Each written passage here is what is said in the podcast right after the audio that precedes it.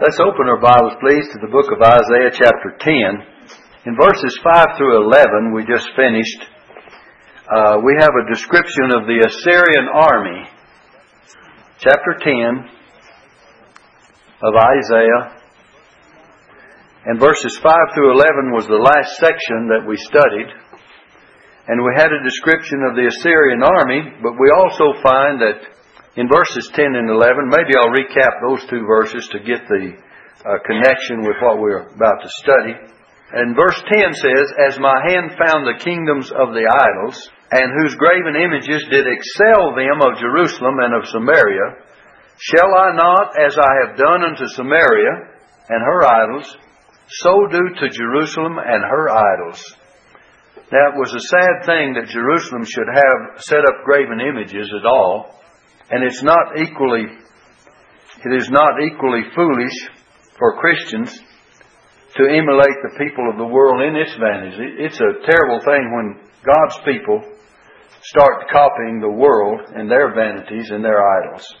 So God had to rebuke uh, His people for the fact that they followed the heathen nations and setting up idols. And so God had to judge His people. And by the way, He was using Assyria, if you'll notice back in uh, verse 5, the very beginning of this section, the rod of mine anger. He was using Assyria as the rod of his anger to bring chastening unto his own people. We've sometimes wondered why God permits a heathen nation or an ungodly nation to so enslave or punish uh, his own people. And yet that's what exactly happened here was because of their rebelliousness and their lack of repentance. We dealt with that in the ninth chapter, that they did not repent. They were an impenitent nation. The wrath of God was upon them. They had unrighteous judges, and uh, they uh, failed to follow the laws of God concerning the poor and the needy. And so that's why God had to use, and did use, a foreign nation to bring them into captivity because of their sins. Now then, verses 12 through 15, we have the overthrow of this army. And it's announced here in verses 12 through 15. Wherefore it shall come to pass that when the Lord hath performed his whole work upon Mount Zion and on Jerusalem, I will punish the fruit of the stout heart, the proud heart, the stout heart of the king of Assyria, and, and the glory of his high looks. Assyria's arrogant, boasting, would lead to his own downfall. God says, I will punish the fruit of the stout heart of the king of Assyria. Evidently, he was lifted up with pride, and it says, in the glory of his high looks. We quoted a scripture, and you and I are familiar with it, that pride goeth before destruction, and a haughty spirit before a fall. And that's exactly what, what would eventually happen to uh, the enemy of God's people and it was a clear sign to the remnant of Israel that God would be with them and that He would finally judge and punish that nation uh, whom He had used, that He had used to be the rod of His uh, uh, anger against them. In verse 13 it says, For He saith, this is the king of Assyria, He saith, By the strength of my hand I have done it, and by my wisdom, for I am prudent and I have removed the bounds of the people, and have robbed their treasures, and I have put down the inhabitants like a valiant man. This king of Assyria was ascribing to himself the power and the wisdom and the strength instead of recognizing that it was in the providence of God that this be permitted. He says, I am prudent. In other words, I understand. I have good understanding. I've done it by my wisdom. I've done it by my strength. For he saith, By the strength of my hand. He didn't realize that it was God that permitted him to have such power and strength. In uh, verse 7, if you'll drop back in verse 7, it says, Howbeit he meaneth not so, neither doth his heart think so, but in his heart to, but it is in his heart to destroy and cut off nations, not a few. He didn't realize that he was accomplishing God's purpose in what he was doing, and he attributed everything that he had done to himself. Sometimes you and I do not realize that uh, wicked kings are in the hands of God. The Bible says the king's heart is in the hand of the Lord as the rivers of water. He turneth it whithersoever he will. And we wonder about dictators in times past, World War II and before, and even World War One. And since then, great powers that have risen. And uh, we know the the different uh, opinions of rulers around the world today, but sometimes we don't realize that it is God that permits these things to happen. And He does it for a purpose. Maybe to wake us up. Maybe to help us realize that, that things do not belong to us. They belong to Him. And this king of Assyria, he saith, By the strength of my hand I have done it, and by my wisdom. For I am prudent. He says, I have good understanding, prudent means. And I have removed the bounds of the people and have robbed their treasures. And I have put down, notice how many times the word I, I, I, or the, the personal pronoun starts out, for he says, by the strength of my hand, I have done it. And by my wisdom, for I am prudent, and I have removed the bounds of the people, and have robbed their treasures, and I have put the inhabitants like a valiant man. About a half a dozen times in this one verse. And that's not all. The next verse continues. In verse 14, And my hand hath found as a nest the riches of the people, as one gathereth eggs that are left. Have I gathered all the earth, and there was none that moved the wing, or opened the mouth, or peeped. In other words, he thought he had complete control of everything. You and I have to realize, even though we're God's children, and even though uh, we're on the Lord's side and God is on our side, that it's not by the strength of our hands that we do anything. We have to have His hand. In verse 15 it says, Shall the axe boast itself against him that heweth therewith? An axe cannot cut down a tree by itself, but only in the hand of a strong uh, person, a strong man that can use the axe. So, uh, Shall the axe boast itself against him that heweth therewith? Or shall the saw magnify itself against him that shaketh it, or moves the saw? As if the rod should shake itself against him that lift it up? Or as if the staff should lift up itself, or as if it were no wood? A staff is simply wood. It has to have a man to lift it up, right? A saw has to be moved by human force. And uh, an axe has to have one that hews down the tree. So that, that's as much as you and I claiming that we can do things without God's help. We can't do anything without God's strength and power. We may think we're the instruments that bring about the change, but it's only as God uses us as instruments that there's any change that takes place. Verses 16 through 19 shows the punishment upon Assyria. It says in verse 16, Therefore shall the Lord, the Lord of hosts, send among his fat ones, or the most robust soldiers of the Assyrian army. He's going to send leanness, and under his glory he shall kindle a burning like a burning of a fire. And the light of Israel refers to Yahweh himself, shall be for a fire, and his Holy One for a flame and it shall be burn and devour his thorns and his briars in one day, and shall consume the glory of his forest, all the trees of the forest of the Assyrian.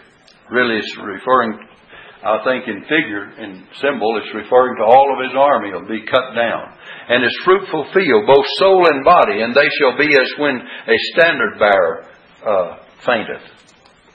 So the punishment is going to come. And the rest of the trees of his forest shall be few, that a child may write them. There will be a remnant of the trees.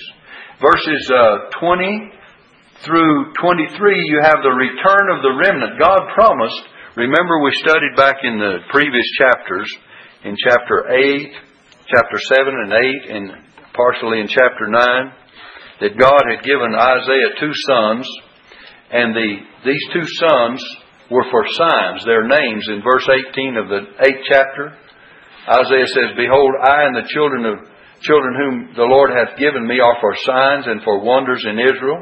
So the two sons and their names are significant of signs and wonders in Israel, and one of the sons' name means a remnant shall return. The other, the other son, if you study chapter 8, you'll find that in verse 1, it says Maher Shalom Hashbaz.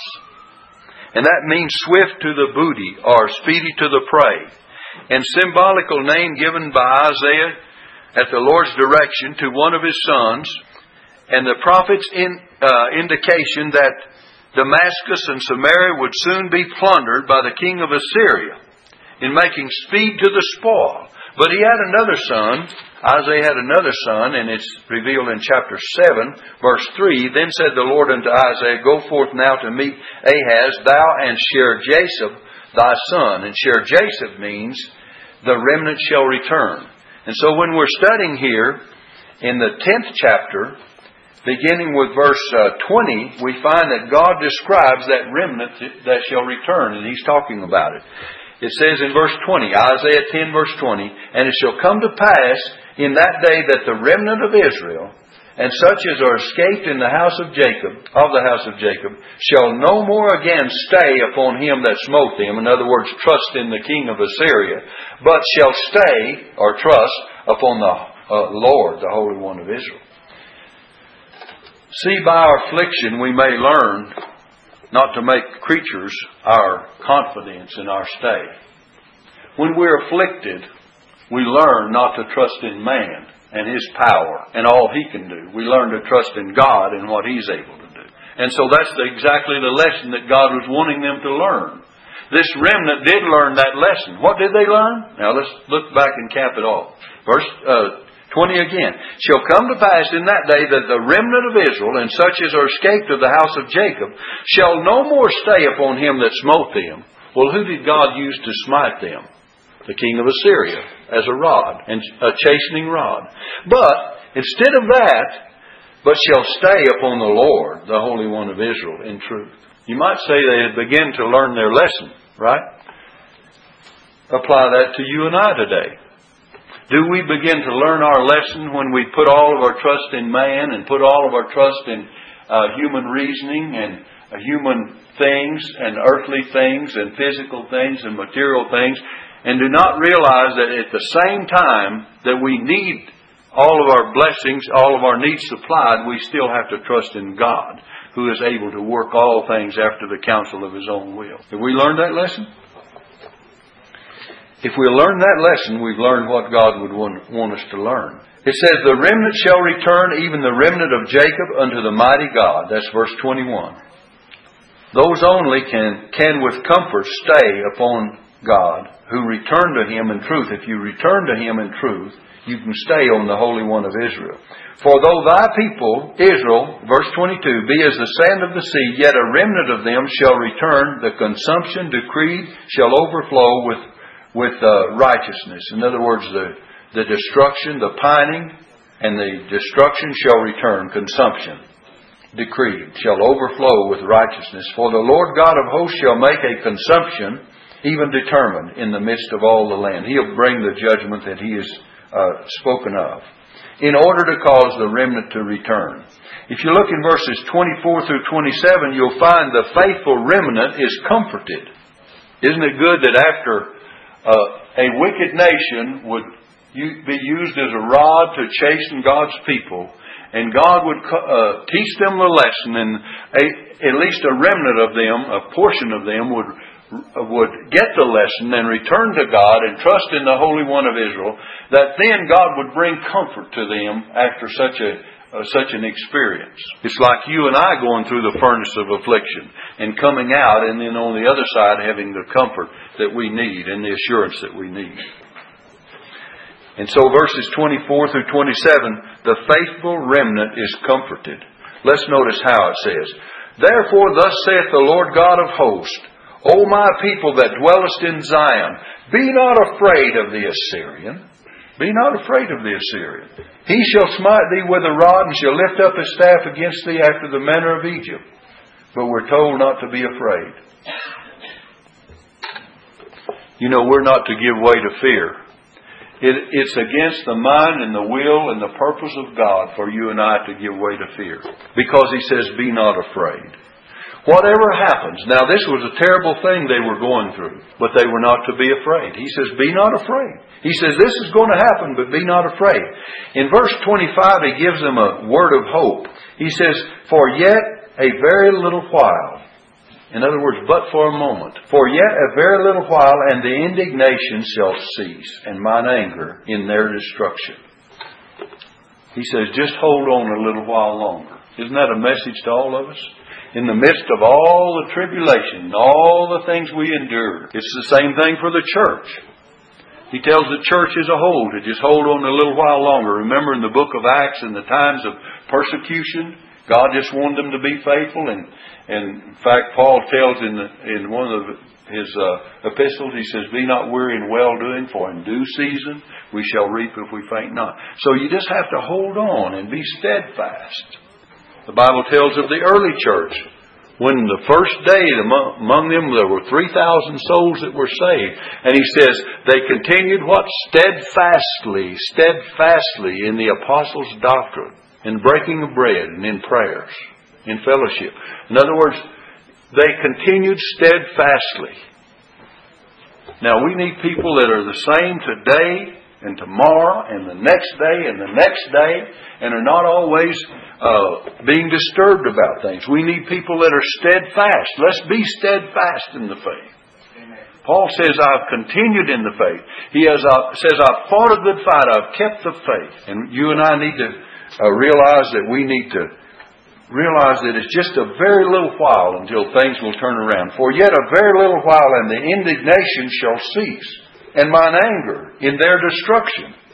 And the Lord of hosts, look, verse 26, God's people are going to be delivered from the Assyrians and be, and be delivered out of their captivity. It says, And the Lord of hosts shall stir up a scourge for him according to the slaughter of Midian at the rock of Oreb. And as his rod was upon the sea, so shall he lift it up after the manner of Egypt. God was able to turn the tide for Israel of old. He speaks of Egypt and he speaks first of Midian. Remember what happened when the uh, Midianites had come against God's people? Remember, he raised up a man named Gideon, and what did he do? With an army of 32,000? No reduced with an army of 10,000? No. With, a, with an army of 300? Overcame that great host, 100 and, I believe it was called about 135,000 Midianites is where they started. 135,000. You know, they were well outnumbered even with all the first number they had, weren't they? 135,000 against 32,000. That's not very equal. But yet God says, Gideon, you still got too many men, because whosoever is fearful and afraid, let him return to his tent. And so about uh, all but 10,000 of them went home. Well, that's quite a reduction, isn't it, in an army? And then he says, well, there's, you still have too many because some of these are not going to fight. They're concerned about their own fleshly needs too much. And he says, I want to put them to a test and we'll go down to the water and uh, let every man drink out of the brook out of the water. And he said those that fell flat upon their face, I mean, all they were concerned about was their, their filling their belly full of water. He says, send those home, but those that take the water and lap it as a dog lappeth in his hand, and he keeps his, he satisfies his thirst, he takes care of his physical needs, but at the same time he keeps up his eye on the enemy and he's ready to go to battle, and he's not overindulgent in his own needs. He says, You choose those 300 men, and by them you'll get the victory. And he says, Otherwise, if I send you out there with those 10,000 even, let alone the 32,000, you'll find out that they are going to say, Our arm and our own self. Uh, uh, physical strength and because we were so great that we won the victory. But God says it's not going to be that way. They're going to have to know that they have to depend upon me. You know, sometimes God brings us to the place that we have to know that the deliverance is from Him. And the Lord, look at verse 26 again. The Lord of hosts shall stir up a scourge for him according to the slaughter of Midian at the rock of Oreb. And as his rod was upon the sea, so shall he lift it up after the manner of Egypt. He uses two incidents to prove how that he takes care of his own and how he will fight for his own. In verse 27, we said that this passage has to do with the faithful remnant and the comfort that they can receive. In verse 27 says, And it shall come to pass in that day that his burden shall be taken away from off thy shoulder, the burden of the Assyrian. He's going to take away that burden, and his yoke from off thy neck. And the yoke shall be destroyed because of the anointing. Because of the anointing. This is the reason we can depend upon deliverance. You know, Christ is the anointed one. In fact, Messiah means the anointed one, the promised one, and the anointed one. Believers among Israel and believers of the New Testament have received a divine unction from the Holy Spirit. Believers of the Old Testament, the Spirit, remember the Bible says from time to time the Spirit of the Lord came upon him and he went forth and did thus and so.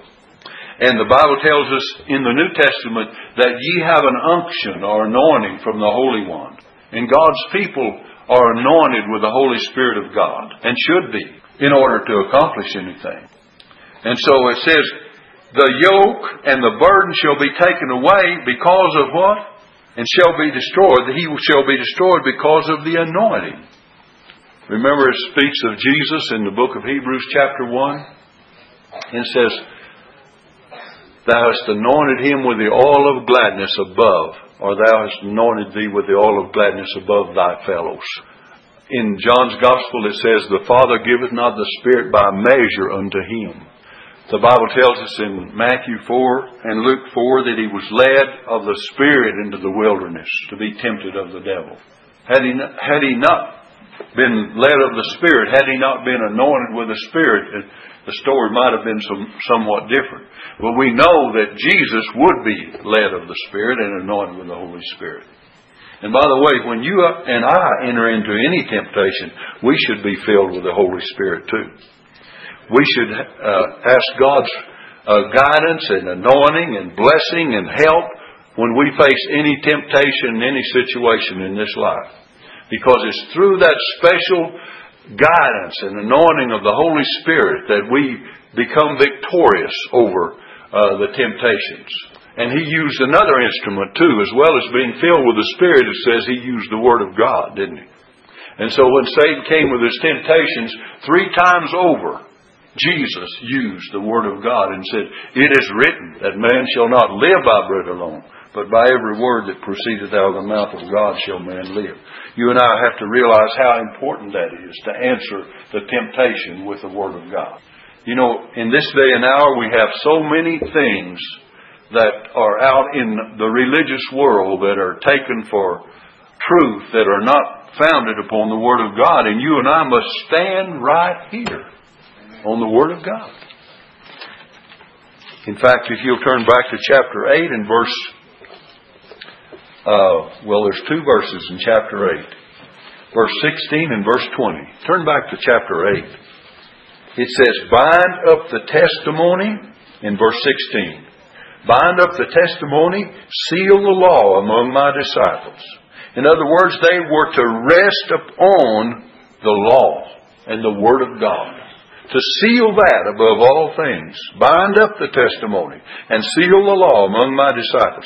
Now then, down in verse 20, it says, to the law and to the testimony. That means the Word of God. To the law and to the testimony. And it says, if they speak not according to this word, it is because there is no light in them. Boy, you find things floating around in the religious world today that are not according to the Word of God. And what's the answer? You say, well, it sounds good. It sounds reasonable. It sounds miraculous. It sounds appealing. Well, maybe so. But it says, if it's not according to this Word, it is because there is no light in them. So what are you going to be guided by today? What is your final look as far as where you stand today?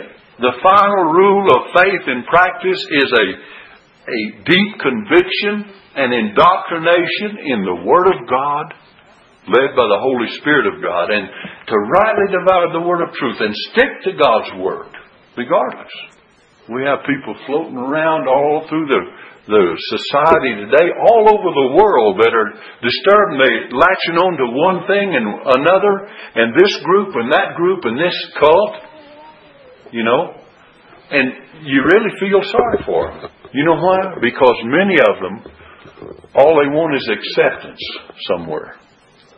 You remember the cult, the, well, people don't even like to call them a cult, but really that's what it amounts to. And uh, out in California recently, you know what happened. When people get so engrossed and so dominated by one little element of truth, it's true you're going to leave this life and go to be with God someday. But it's going to happen in a natural way. You're going to die, first of all, and these bodies will be rec- resurrected. That's according to the Word of God, isn't it? Right? You're not go- going to catch a falling star and go up there. Right? And also, listen, if, if you do not die, if Jesus come before that, the Bible tells you what, how that's going to happen too. That, that the Lord is going to come and the dead in Christ shall rise first. Then we which are alive and remain shall be caught up together with them in the clouds to meet the Lord in the air, and so shall we ever be with the Lord. You know, we usually say the rapture and the resurrection. We should say the resurrection and the rapture. Because the dead in Christ shall what? Rise first. First. And then we which are alive and remain will be changed in a moment, in the twinkling of an eye. 1 Corinthians 15. And shall be called up together with them, 1 Thessalonians 4, to meet the Lord in the air, and so shall we ever be with the Lord. But we better stick to what the Bible says about leaving this earth and going to heaven instead of somebody that leads you astray. And there's so many people that are looking for something. You know who the cults in this world today prey upon? Are those Christians that are unstable in their faith.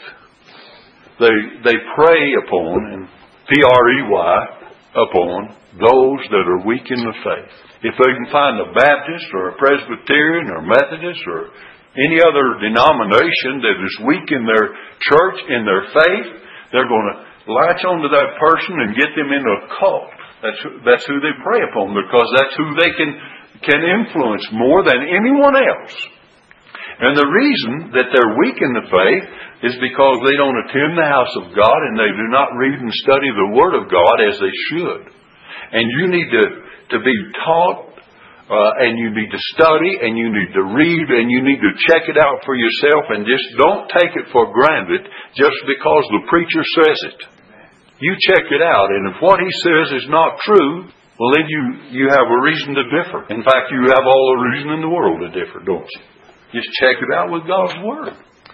And that's all you have to do.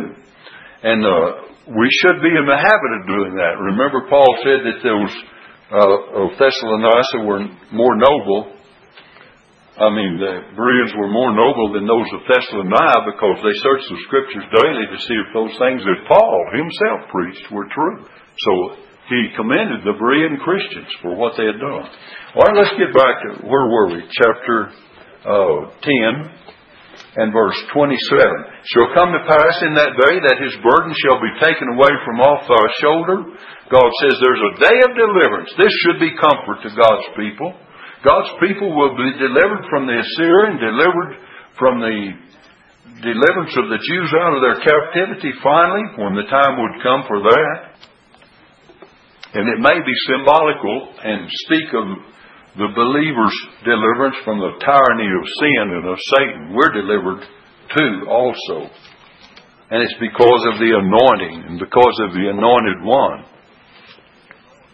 Because the, the anointing of our great Redeemer, that the yoke of every Antichrist must be broken from off His church. And the yoke of everything that would, would shoulder us and hold us down should be done away.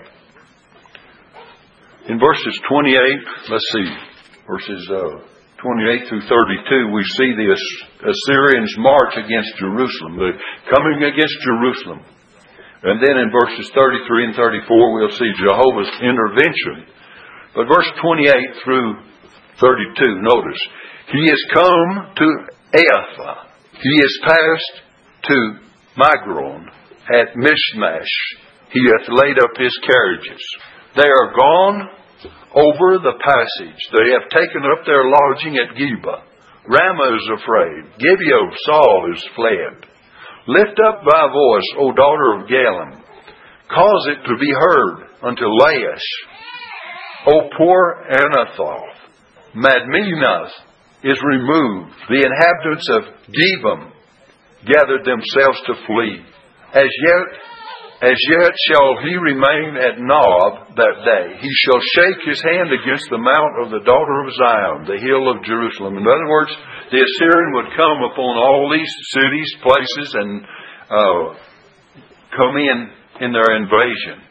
But it says in verse 33 and 34, Behold the Lord, the Lord of hosts, shall lop the bough with terror, and the high ones of stature shall be hewn down, and the haughty shall be humbled. What's he saying? When, when he comes in with his invasion, the Lord is going to lop, or he's going to dis, disbranch as a tree is disbranched, the bough with terror. God has a way of cutting off the limbs of those that try to come in against his people. And the high ones of stature shall be hewn down, and the haughty shall be humbled. The haughty or the arrogant shall be humbled. And so God can deal with the situation. You and I have a hard time, don't we, dealing with the enemy. But God has it under control. And he shall cut down the thickets of the forest with iron, and Lebanon shall fall by, by a mighty one. So uh, God has promised intervention when the Assyrians' march comes against Jerusalem. He's promised to, to intervene. And you know, when you and I are in straits, when we're in a condition where we need God's help, He has promised to intervene for us.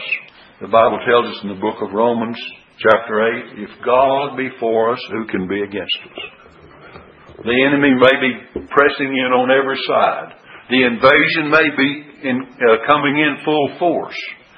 But you and I have God's protection. We have God's protection, God's presence, and God's promise of intervention on our behalf. Wouldn't it be a terrible thing if we were left to fend for ourselves, for ourselves in a situation like that? You see, we don't stand alone. We stand with God's help and God's strength and God's power and God's promises behind us.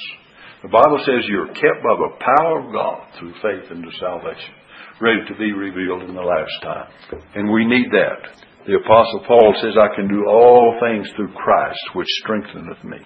The 11th chapter, well, our time is about gone. We can get into it. I'll give you a brief outline of it. We may not, I don't know how far we'll get, but look in the 11th chapter. There shall come forth a rod out of the stem of Jesse, and a branch shall grow out of his roots. We know this is speaking of the Lord. Some uh, thought it was referring to some uh, in Hezekiah's day or back in the days of the prophet Isaiah. But we won't go into that because there are critics. I think when we get down to verse uh, 4, we can prove that it's spoken of in relation to Christ's coming in the book of Second Thessalonians chapter 2 and verse 8. So we won't uh, deal with all the critics. Just let them be as they are. But it says, There shall come forth a rod out of the stem of Jesse, and a branch shall grow out of his roots. Look at verse 10. And in that day there shall be a root of Jesse. Now, Jesse was the father of David. It's as if God was looking back to the very beginning of the source of that kingdom that was set up under David and even bypassing David and going back beyond that to Jesse, it's as if Israel had already come to the place that they were rather out of the picture as far as being the kingdom that he expected them to be. And so God says, I'm going to the stem of Jesse. And then he really, he's going to finally point to Christ instead of coming to Christ through David in the sense he's speaking of really going back to the root and the stem of Jesse and a branch shall grow out of his roots. And concerning the division of this chapter, there are three things. Verses 1 through 5 is the king, who he is, and what he will do. And verses 6 through 10 is the peace and the blessing he brings. And verses 10 through 16 is the regathering of scattered Israel. And a lot of this is prophetic. In fact, uh, in my opinion, it's all prophetic of the future. In verse 2, it tells us who this is the coming king and his kingdom. And he's identified. Here's who he is, and here's what uh, describes him, uh, as well as other things on down in verses 3, 4, and 5, but verse 2 especially. It says, And the Spirit of the Lord shall rest upon him, the Spirit of wisdom and understanding, the Spirit of counsel and might, the Spirit of knowledge and of the fear of the Lord. This is speaking of Christ. The Spirit of the Lord shall rest upon him. The Spirit of the Lord resting upon Christ is like the central shaft of that seven branched candlestick. It's like the central shaft, the Spirit of the Lord. And on each, there's three, there, there's a threefold, uh, a dual threefold qualification for the perfection of His government. So I want you to get the picture of it, if I can try to put it over to you. The Spirit of the Lord shall rest upon him. And then it says the spirit of, here's the two lower branches. The spirit of wisdom and understanding. The first two lower branches. Then the middle two branches. It says the spirit of counsel and might. The next two. And then it says the spirit, uh, the spirit of knowledge and the fear of the Lord. Seems like you start at the bottom with two branches, you come up from that main stem with another two, and there's another two. And there's seven represented the, the main is the Spirit of the Lord shall rest upon him. That's like the central branch. That's everything centers in Christ on that, that central branch. And then with that Spirit of the Lord that rests upon him, you have these three or these dual branches in a threefold manner coming from the sides, like the seven branch candlestick. And in that, we find a complete picture of what Christ is and what He is able to do, uh, who He is and what He's able to do and what He will do as far as uh, righteousness, as far as His rule. And we'll find that as we read on down in the next verses. It says in verse 3, and, and shall make him of quick understanding in the fear of the Lord. In other words, he has discernment.